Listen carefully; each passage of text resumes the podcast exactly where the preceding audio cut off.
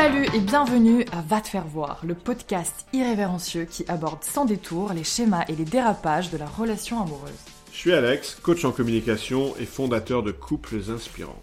Et moi je suis Monica, votre psychothérapeute Gestalt. Alex et moi sommes deux très bons amis dont tout oppose. Chaque semaine, on se retrouve pour parler d'amour, de disputes, de réconciliation et de comment se faire voir authentiquement à l'autre. Ensemble, on aide les couples à mieux communiquer, mieux connecter et grandir à deux. Et sur ce, je vous dis bonne écoute. Se résigner au silence et songer absolument à l'intériorisation par peur de se disputer peut s'avérer bien plus dévastateur qu'on le pense. Il y a souvent plus de sincérité dans une engueulade que dans une conversation absolument canalisée. Alors, se disputer fait-il durer le couple? Et surtout, quels sont les bienfaits des engueulades et d'une dispute réussie? Alex et moi allons aborder aujourd'hui ce thème un peu houleux. C'est vrai que certains n'ont pas peur de hausser le ton, voire carrément de se crier dessus, pendant que d'autres vont éviter à tout prix le conflit. J'ai envie de commencer par fixer les idées. Quand on parle de dispute, on parle de quoi? Bah, Une dispute, c'est une confrontation d'abord, de points de vue divergents, et qui est caractérisée par le fait que c'est émotionnellement animé. C'est-à-dire, c'est une expression de colère, d'agacement, de frustration, d'exaspération. Et on pourrait croire que aborder des sujets qui fâchent ferait du mal à la relation. Et là, on est sur la croyance bah, que se disputer voudrait dire que le couple va, va mal. Mais j'aimerais parler des bénéfices qui peuvent découler de la dispute.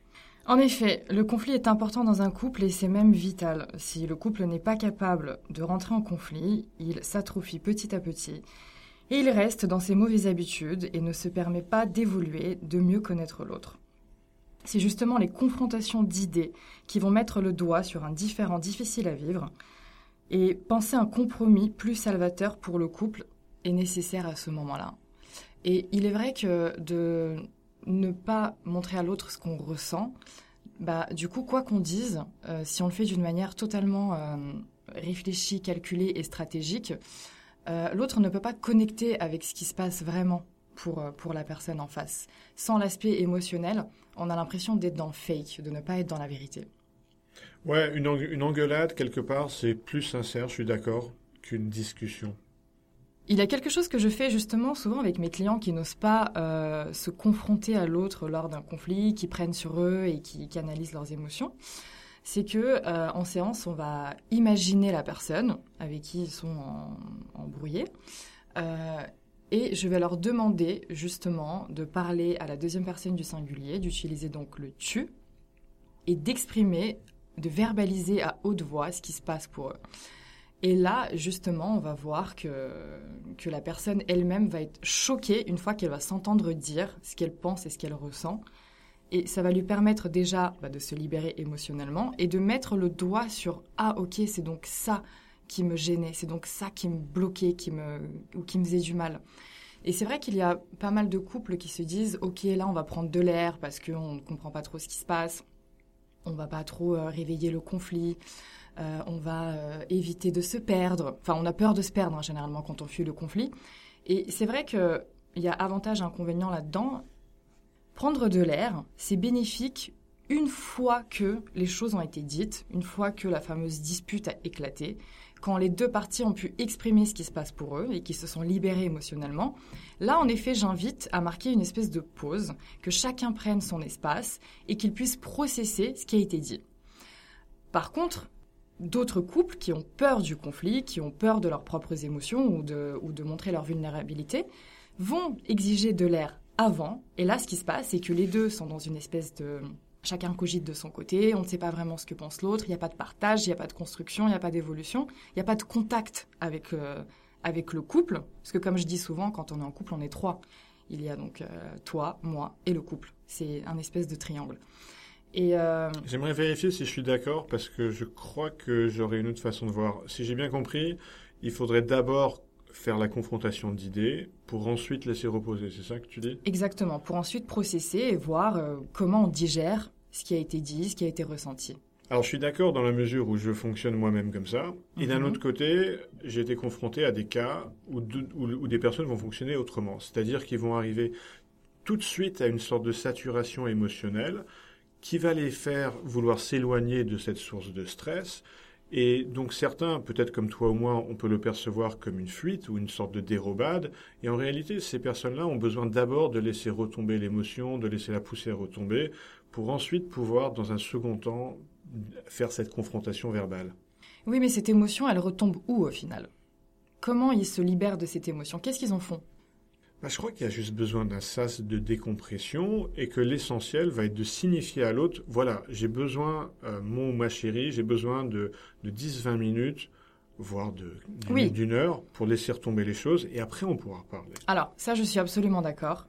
C'est vrai. En fait, il faut préciser qu'est-ce qu'on entend par se laisser de l'air. Ah si on parle de 20-30 euh, minutes, euh, oui, en effet. C'est pas trois jours. Quoi. Ouais, c'est pas deux semaines, quoi. non, je plaisante.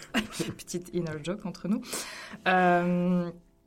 Ouais. je me suis perturbée toute seule. Eh ben, peut-être si, si, je reprends avec, euh, avec euh, le fait que ça permette de se connaître. Euh, en effet, au début, on est dans le sentiment amoureux. Et peut-être que quand les premières disputes vont arriver, eh ben, c'est quand on va passer vers le vrai amour. C'est-à-dire, on se rend compte qu'on n'est pas forcément d'accord sur tout c'est une sorte de retour brutal à la, réalité, mais qui va donner de la place pour que la relation puisse se construire de façon plus vraie avec cette confrontation de points de vue. Je dirais, est-ce qu'on peut vraiment connaître quelqu'un avec lequel on ne s'est jamais disputé? Non, justement, et même en amitié, ce qui est rigolo, c'est que je constate que euh, aujourd'hui, mes vrais amis sont ceux avec lesquels euh, j'ai eu au moins un conflit. Parce que c'est là que on dit souvent oui, on voit le vrai visage. Euh, après une dispute. Oui, c'est vrai. C'est vrai qu'il y a quelque chose qui se passe où les masques tombent. Et c'est intéressant de pouvoir contacter cette autre partie euh, blessée de l'autre. Eh ben, je suis flatté de me sentir aussi amicalement proche de, toi, vu, la fréquence de nos disputes. Non, ça va. Franchement, en vrai, ça va. Ouais, on, on, a des conflits constructifs, toi et moi, aujourd'hui. la dernière, c'était quoi, il y a une heure Ouais, c'est ça, ce matin. Ouais. Non, non. Et d'ailleurs, euh, je tiens vraiment à inviter à se conditionner avant une dispute. C'est-à-dire que, euh, bon, bien sûr, il y a des disputes qu'on ne contrôle absolument pas, mais le fameux où tu dis, bon, ok, je prends 15-20 minutes pour là me calmer, très bien. Et derrière, de se dire, OK, là, on sait qu'on a des choses à se dire, on sait qu'il y a quelque chose à régler. OK, on se conditionne. Donc, qu'est-ce qui est important pour moi Qu'est-ce qui est important pour toi? Au niveau du lieu, euh, est-ce que tu préfères qu'on soit à l'extérieur ou est-ce que tu te sens plus à l'aise à l'intérieur? Parce que je ne sais pas, il n'y a pas d'autres gens à côté sur d'autres tables, dans, le restaurant ou dans le bar. Enfin, peu importe. Est-ce que tu veux qu'on marche, qu'on se promène mmh. C'est important de, de, créer ce conditionnement de before pour se sentir à l'aise et pouvoir euh, c'est pas un peu idéologique parce que souvent quand une dispute arrive, c'est de façon non planifiée, spontanée, on, peut être émotionnellement débordé. Oui, après ça, dépend de la gravité de la dispute. C'est sûr que si c'est des petites disputes sur euh, qui prend sa douche en premier, bon non, on va pas mmh. se conditionner pour ça. En revanche, si c'est si un sujet sensible, profond, mmh. qui, revient à répétition et qu'on n'a pas réussi à régler, même si on en a parlé plusieurs fois, dans ces cas-là, un espèce de conditionnement est, est nécessaire. Ouais, c'est là, où on sent que la dispute est vitale parce que c'est un mécanisme de remise en question pour le couple qui va permettre au couple d'évoluer. J'ai déjà entendu parler de cas où, euh, dans un couple, eh ben, l'un n'avait aucune idée que l'autre allait pas bien, et tout d'un coup, l'autre en est à mmh. demander le divorce.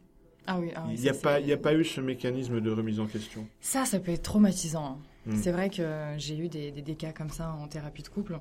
Ouais. Et ça peut créer de vrais traumatismes. Euh, j'invite aussi à absolument bannir les, le conflit par SMS. Ah. Ah. Là, on s'est regardé tous les deux en mode merde, des fois on le fait tous les deux. Ah bah oui, oui, euh, c'est un travers extrêmement courant. Alors pourquoi? Bah, Le conflit par SMS, il manque la majeure partie de la communication, c'est-à-dire les expressions faciales, la tonalité de voix, le regard. Bah, le fameux. En fait, quoi que tu dises, quand tu captes l'émotion de l'autre, tu rentres dans son intention et du coup, tu peux beaucoup mieux accueillir ce qui est dit plutôt que par un SMS. Enfin, moi, je sais que si je suis en embrouille avec mon partenaire en live, même s'il me dit des mots durs, si je peux capter son regard, ce qu'il ressent, son émotion, etc., je veux beaucoup mieux vivre un mot dur, entre guillemets, que par SMS où t'as as un rien, t'as un vide, t'as un blanc.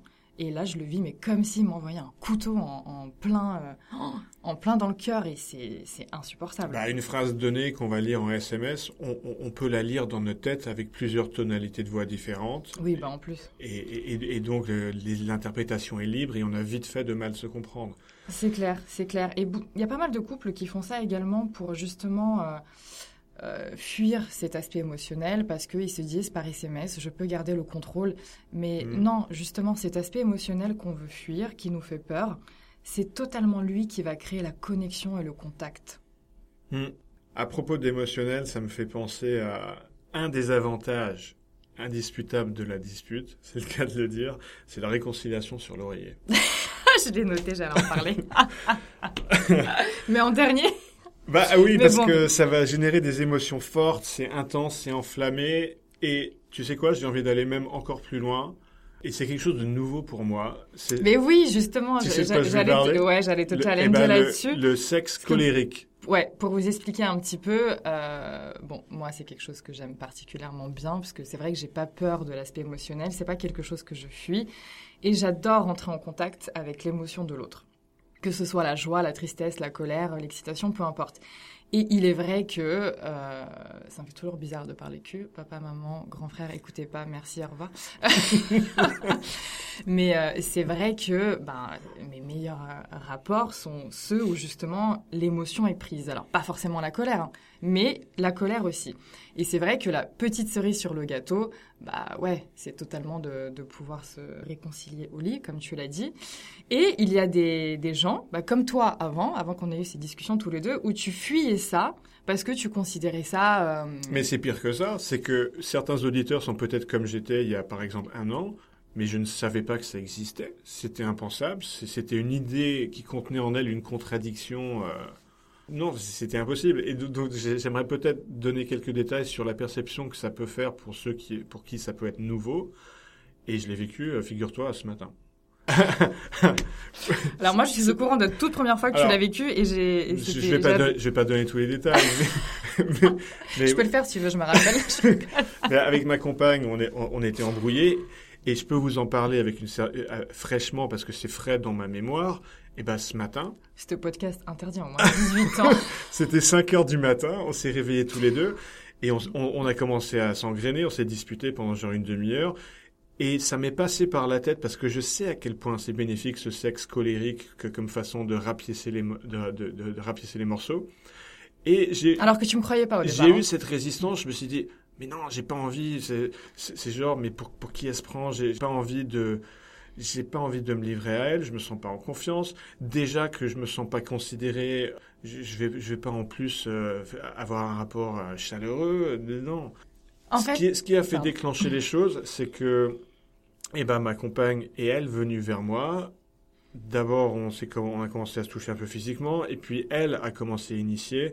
Je me suis laissé aller, et il y avait ces deux trucs en même temps qui vivaient en moi. C'est à la fois, ouais, je suis en colère, euh, j'aime pas ce qu'elle m'a dit, ça m'insupporte, euh, je, je suis pas d'accord, et en même temps, waouh, qu'est-ce qu'on se sent proche, qu'est-ce que c'est fort, qu'est-ce que je l'aime, et c'est fou quoi, cette dualité. Ouais, en fait, il y a deux choses.